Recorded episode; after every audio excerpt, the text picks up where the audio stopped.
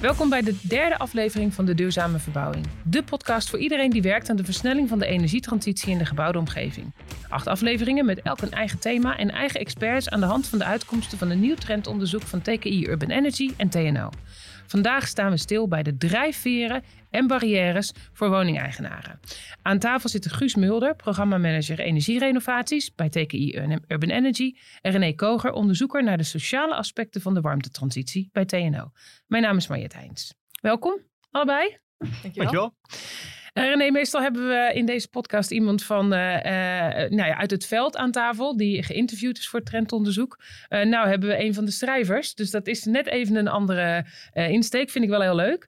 En, um, maar voordat we daar induiken, wat is voor jou, wat waar ben je nu mee bezig met onderzoek? Wat onderzoek je op dit moment? ja, waar we op dit moment mee bezig zijn, is eigenlijk, eigenlijk de voortgang van op waar we eigenlijk de afgelopen vijf, zes jaar mee bezig zijn. Uh, wij doen onderzoek naar uh, hoe je bewoners kan helpen om de transitie naar uh, aardgasvrij wonen te ondersteunen. En we kijken dan dus voornamelijk wat mensen drijft en wat ze, waar ze eigenlijk zorgen over hebben. En we zijn nu eigenlijk bezig om net een heel mooi rapport af te ronden. Um, waarbij we hebben gekeken naar bewoners die de overstap al hebben gemaakt naar aardgasvrij wonen. En wat hun nou heeft, heeft bewogen om dat wel te doen of juist niet. En dat is denk ik heel erg interessant, omdat dat ook weer heel veel gemeentes en andere partijen kan helpen die nog niet zo ver zijn of waar bewoners nog aan een beetje aan de start staan. Um, om te kijken van nou, wat is nou goed gegaan of wat is juist helemaal niet goed gegaan in die gevallen en hoe kunnen we daarvan leren. En uh, heb je al een tipje van een sluier voor ons? Ja, zeker. Ja, ja, ja ik, kan, ik kan er eigenlijk heel lang over vertellen. Dus, uh, nou ja, maar ik ja. begin even met een tipje van de sluier. Nou, wat denk ik echt heel leuk is om uh, te vertellen, is dat dus, de mensen die wij hebben gesproken, dus we hebben heel veel interviews gedaan en ook een groot vragenlijstonderzoek onder mensen die dus die overstap hebben gemaakt. En dat de mensen die dus die stappen hebben gezet, is dat die het over het algemeen heel positief zijn over het wonen in een aardgasvrije woning. Dus die uh, geven het eigenlijk gemiddeld een 8,7. Mm -hmm. Dus dat is echt mega hoog. En ik denk dat dat vind ik zelf ook wel heel leuk, omdat je niet altijd positieve verhalen hoort over de warmtransitie. En het is altijd heel moeilijk en het is kostbaar. En nou ja, hè, uh, het is wel heel leuk, denk ik. En ook wel een beetje een, ja, een opluchting misschien voor allerlei partijen die daar heel hard aan werken. Hè, van uh, dat dus die ervaringen van mensen die dat proces hebben doorlopen wel positief zijn. Mm -hmm. uh, nou ja, en tegelijkertijd is het wel zo dat, dat mensen wel aangeven dat het, het traject, het hele traject er naartoe, uh, dat kan best wel ingrijpend zijn. Ook voor, ja, voor mensen zelf, maar ook bijvoorbeeld onderling. Hè? Dus dat mensen aangeven van dat het best ook wel voor frictie kan zorgen in een, in een buurt of in een wijk. Omdat je dan mensen hebt die bijvoorbeeld wel de overstap gaan maken en mensen die dat niet gaan doen. Ja. En dat mensen zeggen, ja, weet je, dan eigenlijk hadden we best wel een, uh, een hele gezellige gemeenschap. En ja, krijg je toch dat mensen die bijvoorbeeld meer geld ervoor over hebben, of mensen die er meer in geloven, dat die andere beslissingen gaan nemen. Um, dus dat is best wel, ja, dat is ook echt iets om rekening mee te houden.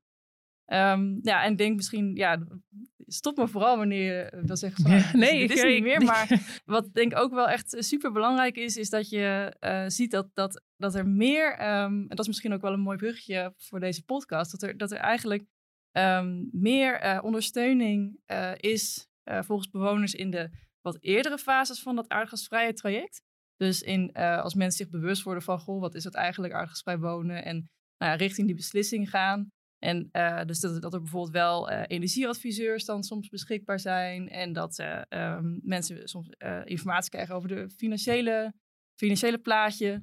Um, maar dat het dan, als het eenmaal het puntje bij het paaltje komt en mensen weten van, nou oké, okay, het is uh, deze en deze maatregelen kan ik nemen. En daar kan ik heen voor de financiering. Dat mensen dan een beetje, ja, um, zich soms aan hun lot overgelaten voelen. En dat ze dan eigenlijk zelf nog heel veel moeten doen om af te stemmen tussen allerlei verschillende partijen die dan al die werkzaamheden gaan uitvoeren. Ja, en het technisch te begrijpen en te controleren. Ja, ja. ja en wij zien echt dat zelfs de mensen die dus um, ja, technisch onderlegd zijn, of die zelfs ook ervaring hebben in de bouw, dat ook die mensen het heel ingewikkeld kunnen vinden om dat, dat proces goed te coördineren. Ja. En dat er dus ook mensen zijn die eigenlijk heel enthousiast zijn over aardgasvrij wonen en die dan toch afhaken. En dat is zonde. Ja. En dat is natuurlijk niet altijd zo, want er zijn ook heel veel, heel veel uh, gemeentes waar de gemeente meer in de lead is en die bijvoorbeeld mensen uh, meer helpt en ontzorgt. Maar er zijn ook heel vaak situaties dat bewoners zelf een deel van het proces moeten, op zich moeten nemen. En daar kan dus eigenlijk veel, nog veel meer hulp voor worden geboden. Ja, ja. oké. Nou, daar gaan we zo verder over praten. Eerst even naar Guus. Wat, um, Guus, bij uh, eh, TKI Urban Energy werk jij uh, aan de uh, energierenovaties. De vorige podcast ging daar heel erg uitgebreid over samen met Mariette Rutte. Maar nu duiken we in de barrières van de, woning, van de woningeigenaren en de, en de drijfveren. wat doet TKI Urban Energy daarop? Um, nou, wat wij natuurlijk zien is dat um, uh, wij heel veel aan technologische innovaties werken. En uh, alle mensen in ons, uh, in ons netwerken ook. Uh, maar dat uh, steeds duidelijker wordt dat uh, we daar niet mee gaan redden. En dat waarschijnlijk die inbedding van oké, okay, sluit aan bij die behoeften van die woningeigenaar, dat dat eigenlijk veel belangrijker is dan dat je een technologisch perfecte oplossing kan bieden. Mm -hmm. Dus wel, wij proberen dat ook aan onze achterban steeds duidelijk te maken van ja, neem nou niet sociale innovatie of uh, die bewonerswensen uh, ergens aan de achterkant mee van, oh ja, daar moeten we ook nog wat mee. Maar begin daar nou mee en begin vanuit daar te kijken van hoe, wat voor product kunnen wij nou ontwikkelen en wat voor proces hoort daarbij, uh, wat daar op een goede manier op aansluit. En dat is echt een hele andere manier van denken. Mm -hmm. wij hebben vaak mensen die, die heel enthousiast worden over, over, over techniek en nulletjes en eentjes. En om die goed tussen de oren te krijgen van, ja, uh, maar daar gaat het uiteindelijk niet om. En misschien kan je uh, net een andere oplossing die technisch misschien niet zo mooi is, maar die wel heel goed aansluit op waar uh, mensen behoefte aan hebben, die kan je beter gaan ontwikkelen als, als dat je altijd naar die techniek blijft kijken. Dus dat neem je actief mee in, in je. In je ook, wordt dat ook bijvoorbeeld in tenders dan meegenomen?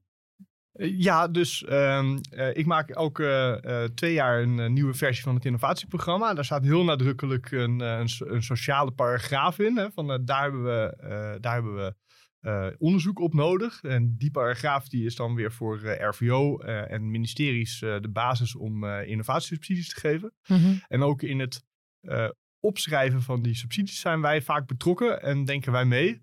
En wat je nu in de laatste innovatiesubsidieregelingen ziet, is dat die sociale innovatie daar heel nadrukkelijk ingeschreven staat. Hè? Dus ook een van de dingen waarop wordt beoordeeld. Dus als er een aanvraag inkomt, dan komt er een beoordelingscommissie. Niet meer een soort check-the-box verplicht dingetje. Precies, maar die, die gaat echt van oké, begrijpen, we wat hier, eh, begrijpen wij wat hier gebeurt en hoe dit proces eruit ziet? En eh, is er inderdaad op een goede manier nagedacht over van oké, voor wie doe je het uiteindelijk? En dat is soms de, de klant, maar het kan ook wel eens de klant van jouw klant zijn. Hè? Dus bij een woningcorporatie zit er ook nog altijd weer een huurder achter.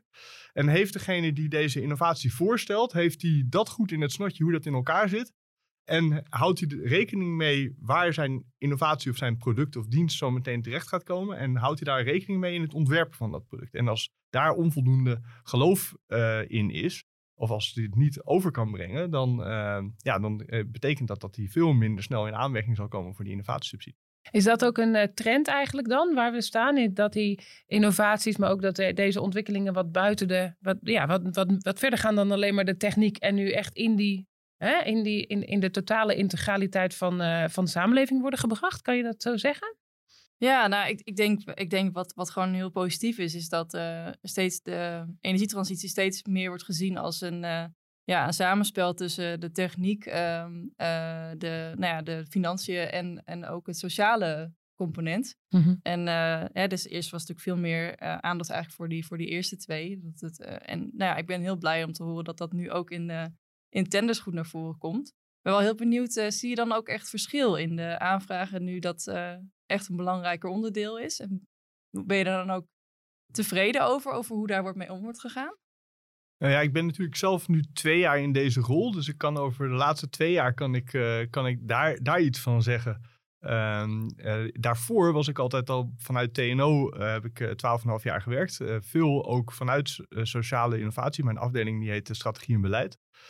En wat, je, wat je eigenlijk zag gebeuren was dat ehm, nou, zeg uh, acht, negen jaar geleden, dan kwam iemand naar mij toe en dan zeiden ze, Guus, wij hebben een fantastisch product en ja, niemand wil het kopen. Kan jij ons helpen om dat product te verkopen?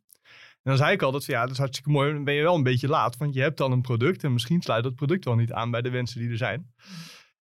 nou, dus toen zijn we op een gegeven moment, is daar aandacht voor gekomen van, ja, we moeten daar eerder in het proces, moeten we daar wat mee? Um, er zijn ook uh, innovatieprogramma's destijds uh, gekomen. Dus we hadden altijd uh, maatschappelijk verantwoord innoveren. Dat was een, een, een, subsidieregeling. En in die regeling werd specifiek voor naar sociale innovatie gekregen. Wat, wat in mijn beleving heel mooi was. Maar we hebben ook op een gegeven moment gezegd van ja, die regeling die moeten we misschien afschaffen. Want het is heel raar om een aparte regeling voor sociale innovatie te hebben. En dan een hele hoop andere regelingen die zich met technologische innovatie bezighouden. Dus wat we toen gezegd hebben is van laten we dat in elkaar uh, uh, laten versmelten. En zeggen van nou je mag bij ons subsidie krijgen voor een technologische innovatie. Maar alleen als je ook wat met die sociale kant uh, doet. En dat was wel een hele hoop leergeld dat we daar hebben moeten betalen. En ik denk ook voor veel sociale onderzoekers echt wel lastig. Omdat nou, probeer dan maar eens bij die, die, bij, bij die projecten op een goede manier aangesloten te raken. Ik denk zelfs dat er periodes zijn geweest dat als je sociale innovatie als onderdeel van jouw technologische ontwikkeling had, dat je slechter scoorde uiteindelijk uh, in, uh, in, in beoordelingscommissies. En heel langzaam zie je nou ja, dat op al die plekken uh, besef komt, maar ook wordt geleerd hoe je dat op een goede manier doet. Hè? Want het, is, ja, het zijn toch twee verschillende werken. We noemen het niet voor, niet voor niks alfa en beta. Hè, dat zijn twee men, type mensen die op een andere manier in elkaar steken. En samen kunnen ze het meeste bereiken. Maar dan moeten ze wel elkaar taal begrijpen en met elkaar kunnen werken. Ja, gelukkig ben ik dan weer een gamma. Die zit er een beetje tussenin. ja, dus, zit een uh, beetje tussenin, ja. ja.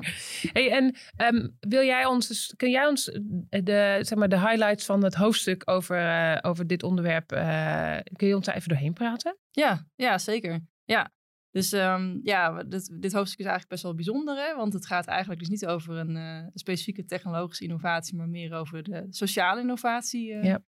uh, binnen de warmtransitie. En ja, waar het hoofdstuk eigenlijk over gaat, is het beschrijft eigenlijk de verschillende um, ja, zorgen en wensen die bewoners hebben als ze de overstap gaan overwegen naar een duurzamere woning of een aardgasvrije woning.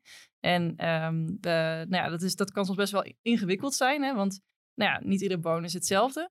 En um, daarom wordt er ook beschreven uh, dat nou bewoners eigenlijk een soort van uh, klantreis doorlopen. Die hebben wij ook uh, ontwikkeld bij TNO.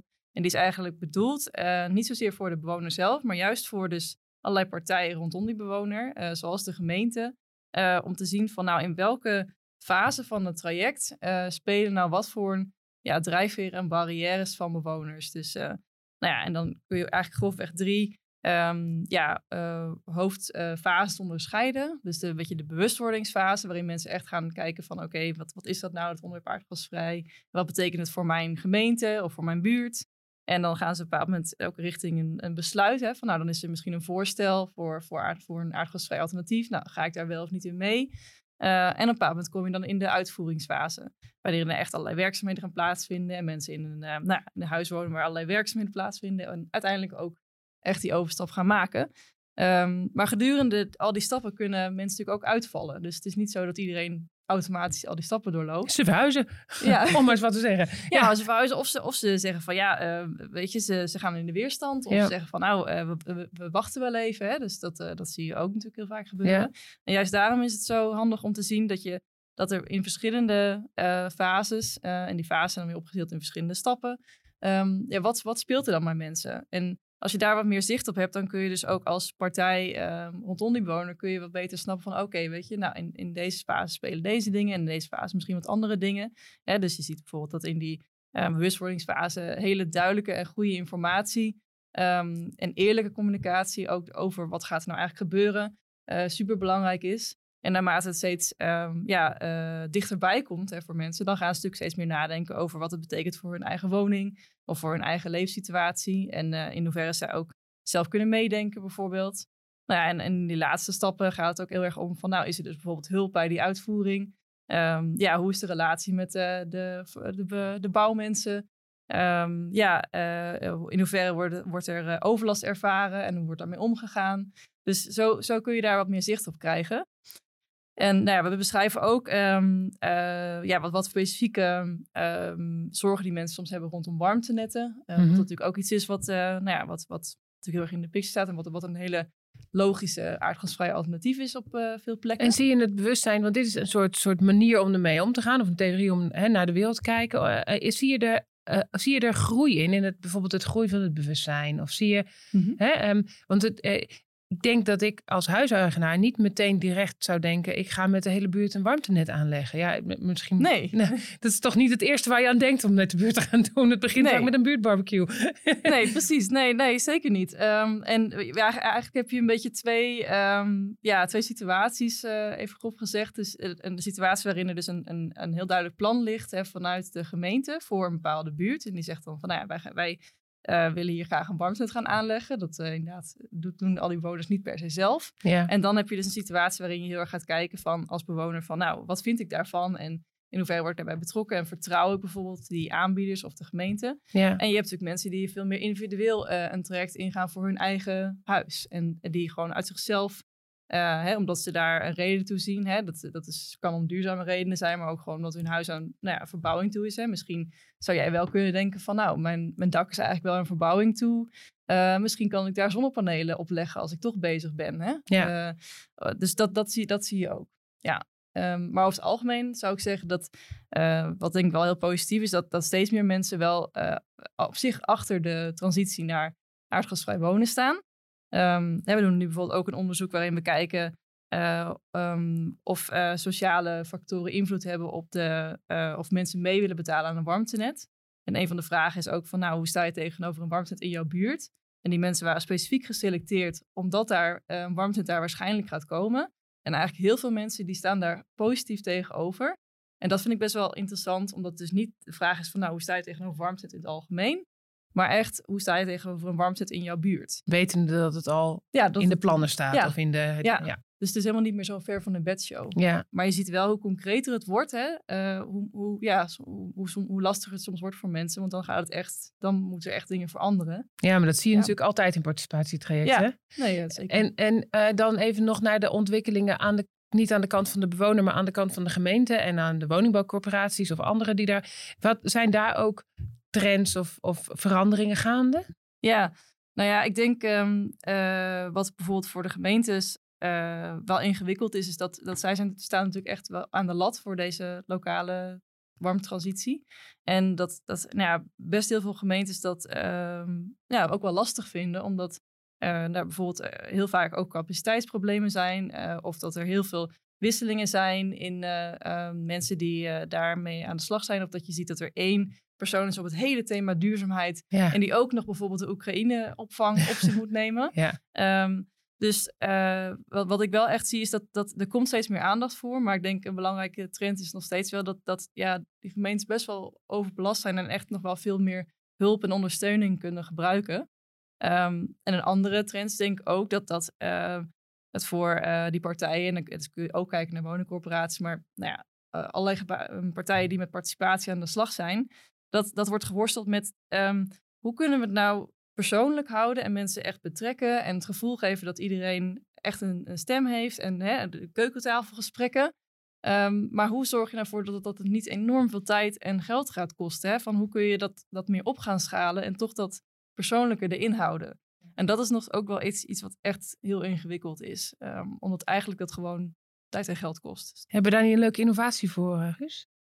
Ja, we zien dat veel van de innovatietrajecten, die gaan daarover. Hè? Dus eh, je ziet dat die trajecten heel veel tijd en geld kosten.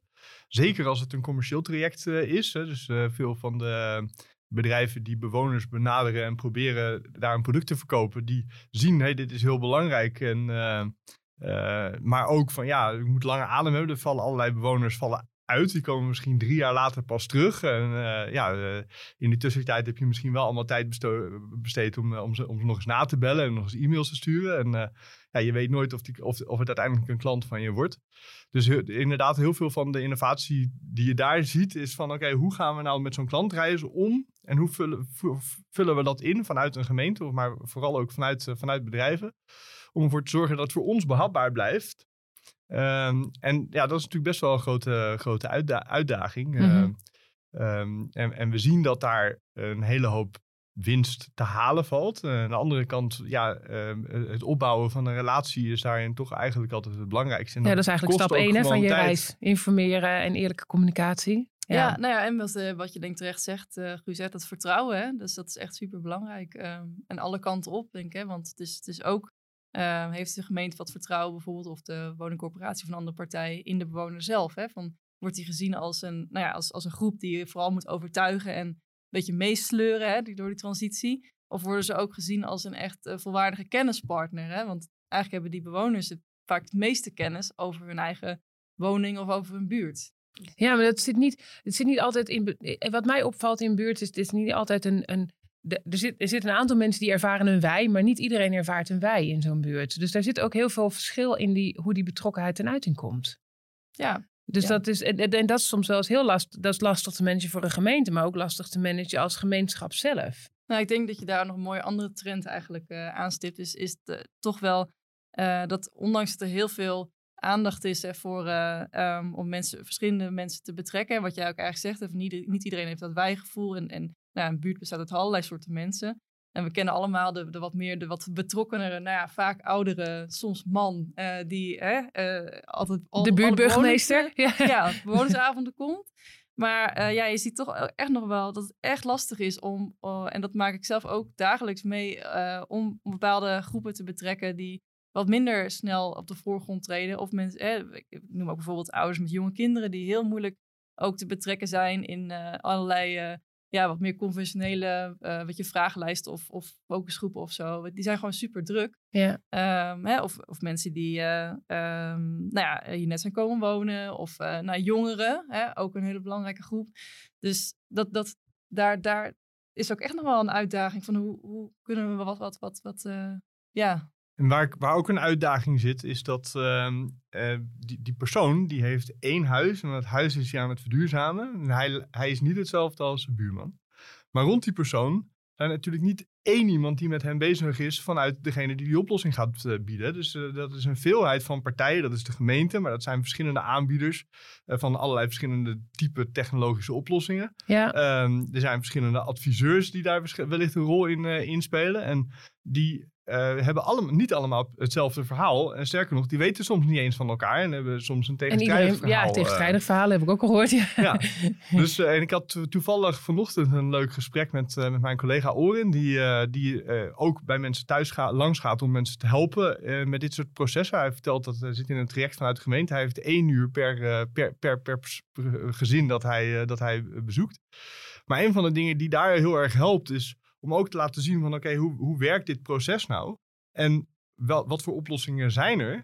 En ja, er zijn voor één woning vaak verschillende oplossingen die qua eh, eh, prestatie helemaal niet zo uit elkaar liggen, die qua kosten helemaal niet zo. Hè, dus het is niet zo dat Een soort collectieve bijscholing is het. één beste oplossing is. Ja, precies. Nou ja, we zijn En- groot geworden met een gaskachel en een, en een waakvlammetje wat je eh, hard of zachter kon zetten. En ik weet nog dat mijn moeder me uitlegde hoe ik de oven moest aandoen met, met een lange lucifer. Ja, dat is, dat, is, dat is een soort collectieve kennis die je opbouwt. En je bent nu eigenlijk bezig met een soort herscholing van iedereen om je hele huis weer te leren kennen. Dat is ook wel eens, als ik in, in deze podcast komt ook zoveel van dat soort dingen langs. Ik denk, ja, hoe werkt nou een warmtepomp? Hoe werkt nou een warmtenet? Ja, dat, dat, dat weet niemand nog vanzelf. Ja, Ja. ik vind het ook wel een leuk voorbeeld wat je noemt. Want eh, ik ben ook wel benieuwd of jouw eh, eh, collega ook eh, in staat is om en, hè, en uit te leggen van nou, hoe werkt nou inderdaad bijvoorbeeld een warmtepomp. Hè?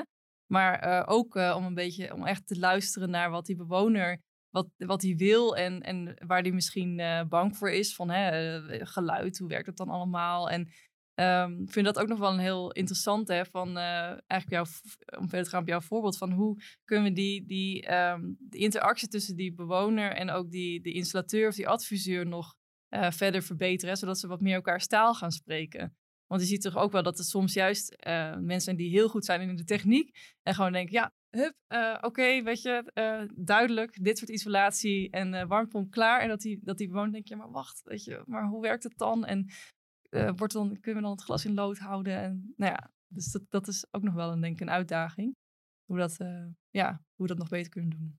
Ja, nee, dat is. eh, dat is ja, de- we vragen nogal wat van de mensen die in gesprek gaan met zo'n bewoner. Want die moet ten eerste moet die sociaal voelend zijn. En aan de andere kant moet hij ook nog voldoende weten van de techniek om eh, geen eh, verkeerde adviezen te geven.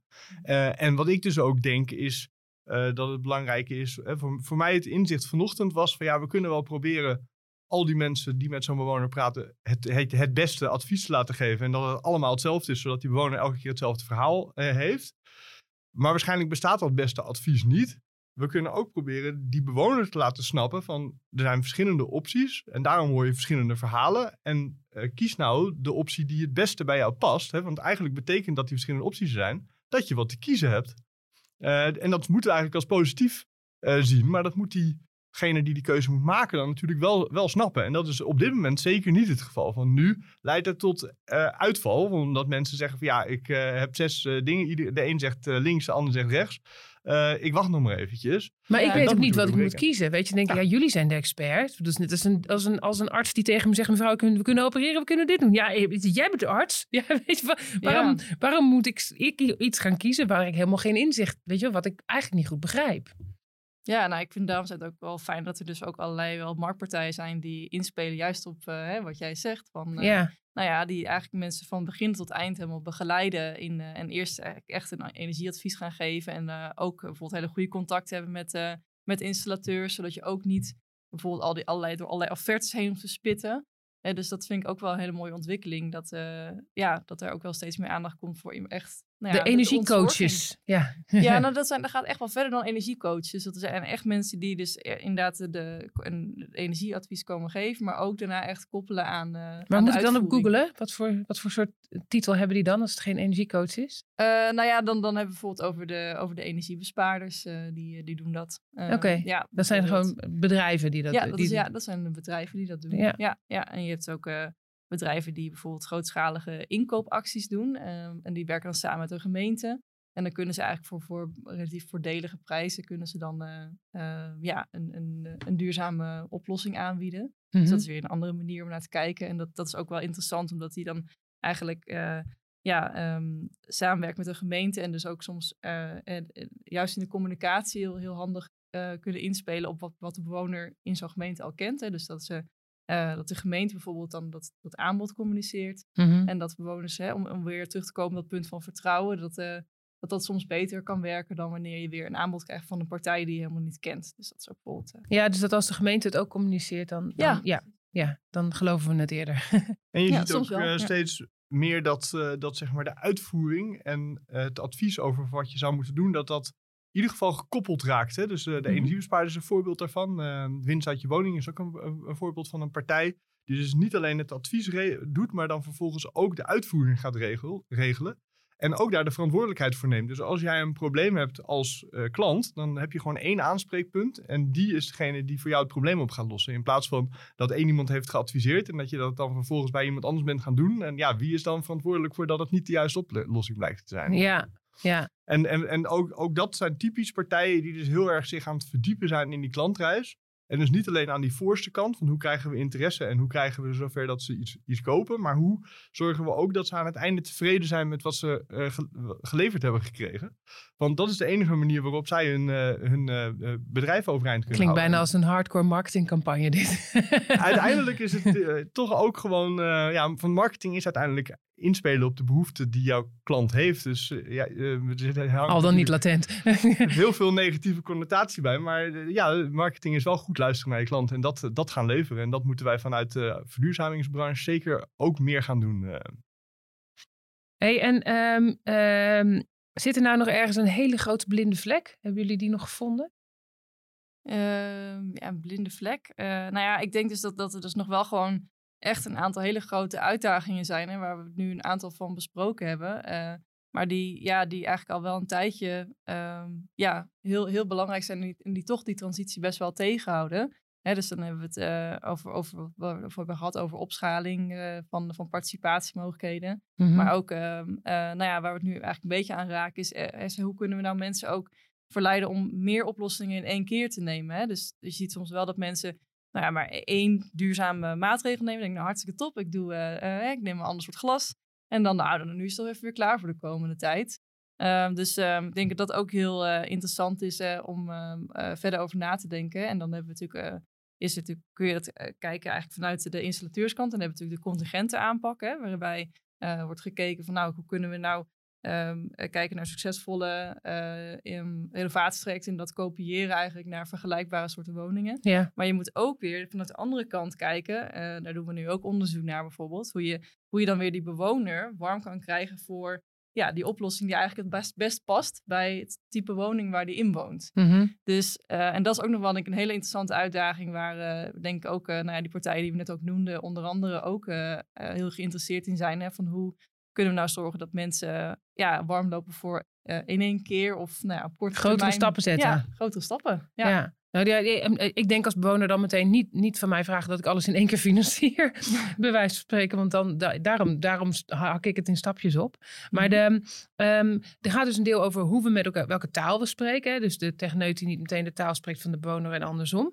Maar er gaat ook een deel over participatie, hoor ik ook heel veel langskomen. Wat ik bij participatie altijd lastig vind is, eh, ik ben heel erg huiverig voor voorlichtingstrajecten waarbij eigenlijk geen, ja, dat, dat staat op zender, dit is wat we gaan doen. En we, Maar mhm. participatie bedoel je echt wel, uh, denk ik, op een hele andere manier hier. Kun je daar nog wat mhm. meer over vertellen? Ja, ik denk wat jij een beetje raakt is het verschil tussen communicatie en uh, participatie. Kijk, je, hebt, je hebt allerlei vormen van, uh, van participatie waarin mensen mm, echt, nou ja, bij wijze van spreken zelf de beslissing mogen nemen over iets of eigenlijk alleen maar een beetje meedenken. Um, dus het is denk ik heel, uh, ja, heel belangrijk om goed na te denken van, um, uh, uh, ja, eigenlijk toch in eerste instantie van wat is, wat is ook haalbaar. Hè? Want je kunt wel allerlei dingen beloven qua participatie, van dat mensen bijvoorbeeld nog mogen besluiten wat voor een warmteoplossing er in hun wijk komt. Maar heel vaak is, dat, is de realiteit gewoon dat dat ja, vanuit kosten of vanuit hè, een, een, een technische reden, dat gewoon iets heel goed past en iets anders niet. En dan moet je eigenlijk gewoon heel eerlijk zijn tegen bewoners van, nou, hè, bijvoorbeeld deze keuze is al gemaakt. Er komt hier een warmtenet. Nou, hè, daar kan je voor of tegen zijn. Maar we willen nu heel graag met jullie in gesprek over hoe kunnen we dat nou op de beste manier gaan doen. En uh, uh, hoe, hoe nemen we ook jullie kennis over jullie eigen woning daar bijvoorbeeld in mee. Um, en dan kun je natuurlijk aan allerlei dingen denken, hè, van, van, van, van uh, bewonersbijeenkomsten tot een, soort buurtcommissie.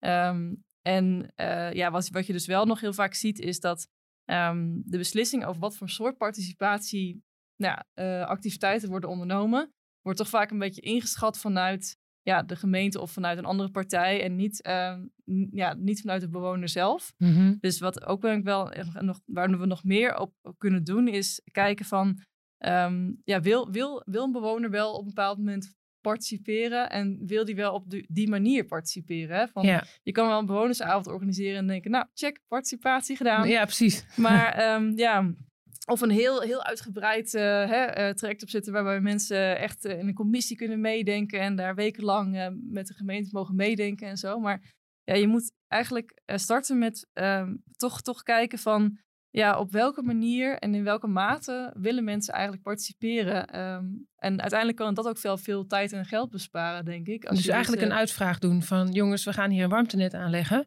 Mhm. Hoe willen jullie betrokken zijn? Ja, dat, dat is denk ik een heel mooi startpunt. Hè? En dan kun je vervolgens kijken van nou, wat, wat is dan haalbaar en hoe kunnen we dan het beste daarop inspelen? Ja. En ook uitgaan van de behoeften van degene die moet participeren. Dus ik heb uh, een, een, heel mooi project wat wij de afgelopen jaren hebben gevolgd. was een project bij woningcorporaties. Die gingen communiceren met hun huurders.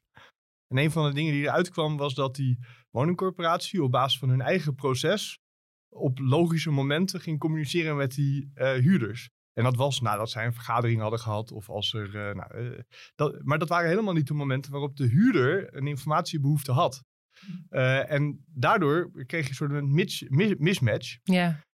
Um, hè, dus daar zijn ze zich bewuster van gaan geworden. Dus ze zijn die communicatie zijn ze gaan doen op basis van nou, de, de voeders, de mensen die in de wijk de contacten hebben van hé, hey, nu zijn we hier en uh, dit is de onzekerheid die er leeft. En daar moet duidelijkheid worden gegeven. Ze zijn zich daarop gaan richten en niet op hun eigen interne proces.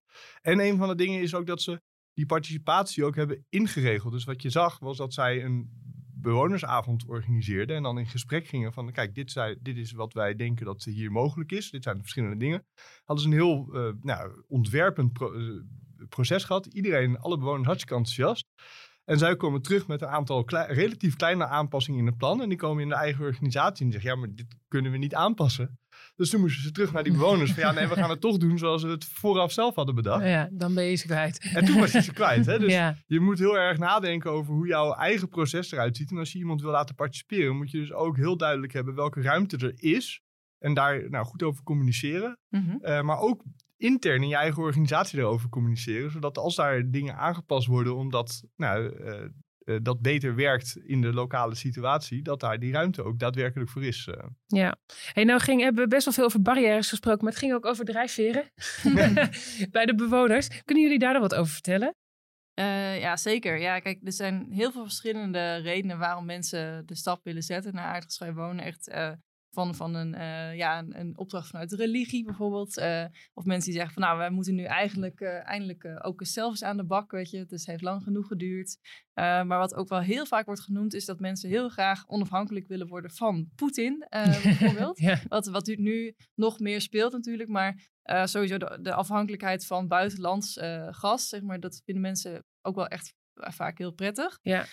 Um, maar ook bijvoorbeeld uh, juist weer solidariteit uh, met mensen uit Groningen. Dat is, komt ook steeds, echt steeds weer terug. Uh, van dat, ja, ook mensen die er helemaal niet in de buurt wonen, maar zeggen, ja, dat, dat is toch eigenlijk... dat moeten we toch niet willen in Nederland? Dat moeten we toch niet willen. Ja. Um, nou ja, en ook natuurlijk wel mensen die zeggen van, die, die, die ja, denken van, nou, dat is gewoon duurzaam.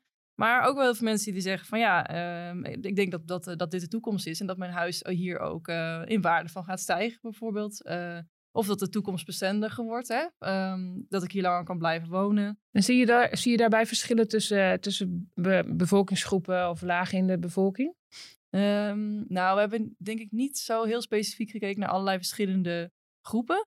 Um, maar wat je wel ziet is dat um, soms wel zo is dat, dat, dat leeftijd bijvoorbeeld wel een rol kan spelen. Mm -hmm. Dat mensen die uh, echt wat ouder zijn soms, soms juist zeggen van, nou ja, eh, die hebben, hebben wel ook hebben soms, soms meer te besteden.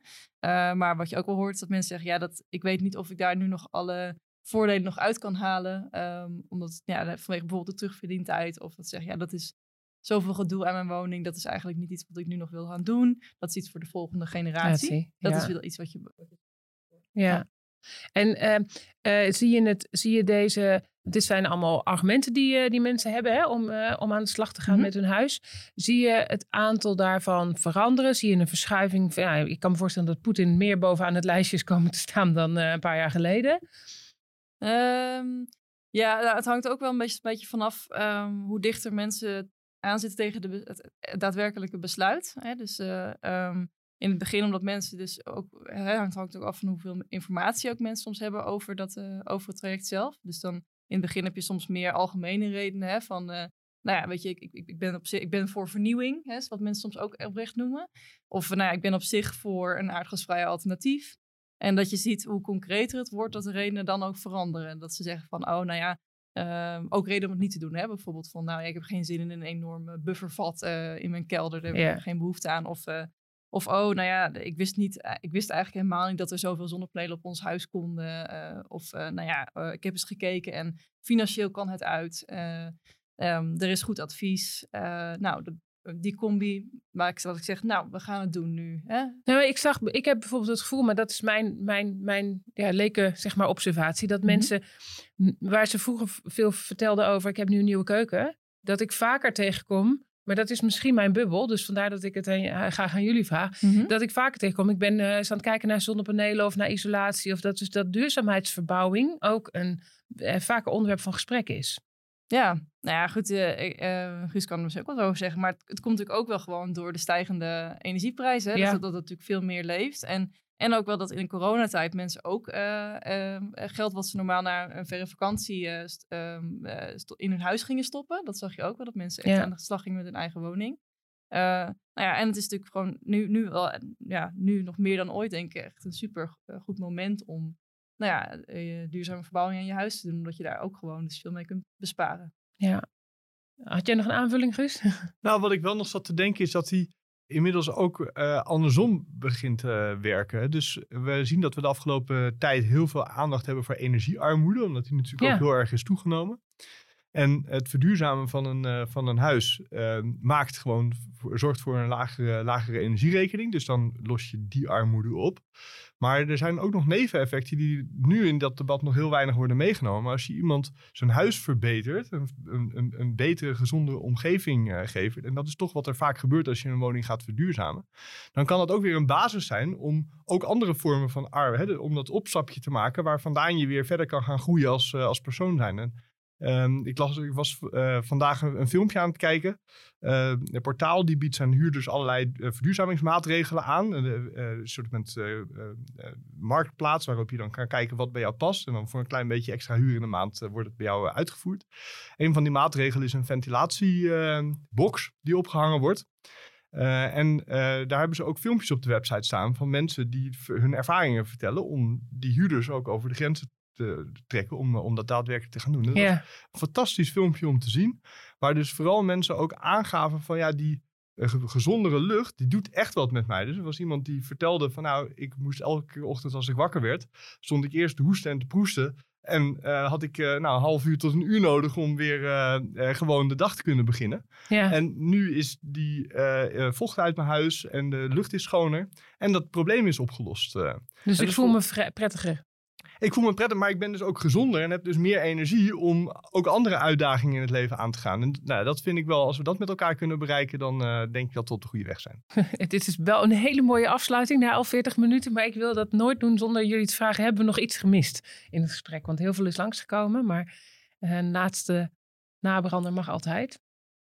Eh, nou, ik, ja, ik- je kunt, je kunt hier nog veel langer over Oh, ja? praten natuurlijk, want dit is een mega leuk onderwerp. Maar ik, ik denk dat we wel heel veel dingen hebben behandeld. En eh, ja, ik, ik hoop gewoon dat, eh, dat, wat, dat eh, de trend doorzet, dat we, dat we deze transitie blijven zien als iets wat, wat, wat ook een heel belangrijk sociaal component heeft. En ik geloof wel heel erg in dat we hele mooie stappen worden gezet om daar steeds meer, ja, dat eigenlijk de aandacht te geven die het verdient. Ja, heel goed.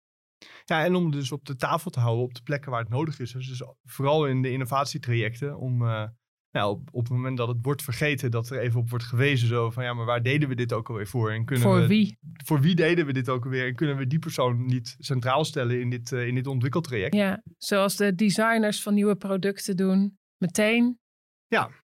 met je target group aan tafel in het ontwerp. Dat is de bedoeling. Oké, nou, dat is een mooi streven. Dank voor jullie komst naar de studio en de toelichting. Ik vond het een ontzettend leuk gesprek. Dit was de, aflevering 3 van de trendpodcast De Duurzame Verbouwing. Wil je meer weten over deze trend? Op de website TKI-Urban Energy vind je het volledige trendrapport en samenvattingen van de deelrapporten. Of kijk in de show notes voor de directe link naar dit onderwerp van vandaag. De volgende keer duiken we in de wereld van warmtepompen. Dankjewel voor het luisteren.